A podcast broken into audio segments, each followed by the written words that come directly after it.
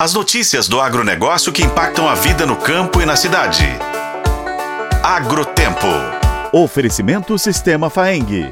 O agro de Minas passa por aqui. As exportações do agro de Minas Gerais atingiram recorde de 15 milhões e 600 mil toneladas embarcadas em 2023, com aumento de 13% em comparação ao ano anterior. Os principais segmentos exportadores incluíram os de café, complexo soja, complexo sucro alcooleiro, carnes e produtos florestais. Os produtos foram distribuídos para 175 países. Apesar do crescimento no volume exportado, a receita gerada pelo comércio exterior registrou diminuição de 6,7% em relação ao ano de 2022, totalizando 14 bilhões e 300 milhões de dólares em 2023.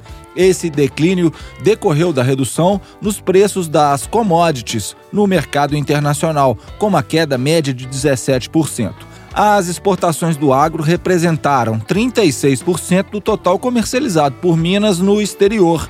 O subsecretário de Política e Economia Agropecuária da Secretaria de Estado de Agricultura e Pecuária, Caio César Coimbra, destacou os principais produtos da pauta de exportações. O destaque em produtos a gente pode falar do setor sucroalcooleiro, que quase 2 bilhões de dólares exportou para outros países, sendo o açúcar correspondente a 95% do volume exportado. Sabemos que os grandes carros-chefes que a gente fala das exportações do estado de Minas são o café em primeiro lugar, seguindo pelo complexo soja, que é formado por grãos, óleo e farelo, depois segue o complexo sucroalcooleiro. A China se manteve como principal parceiro comercial do agronegócio mineiro, respondendo por 33% das compras, seguido pelos Estados Unidos com 8%, Alemanha 7%, Itália 4% e Japão 4%.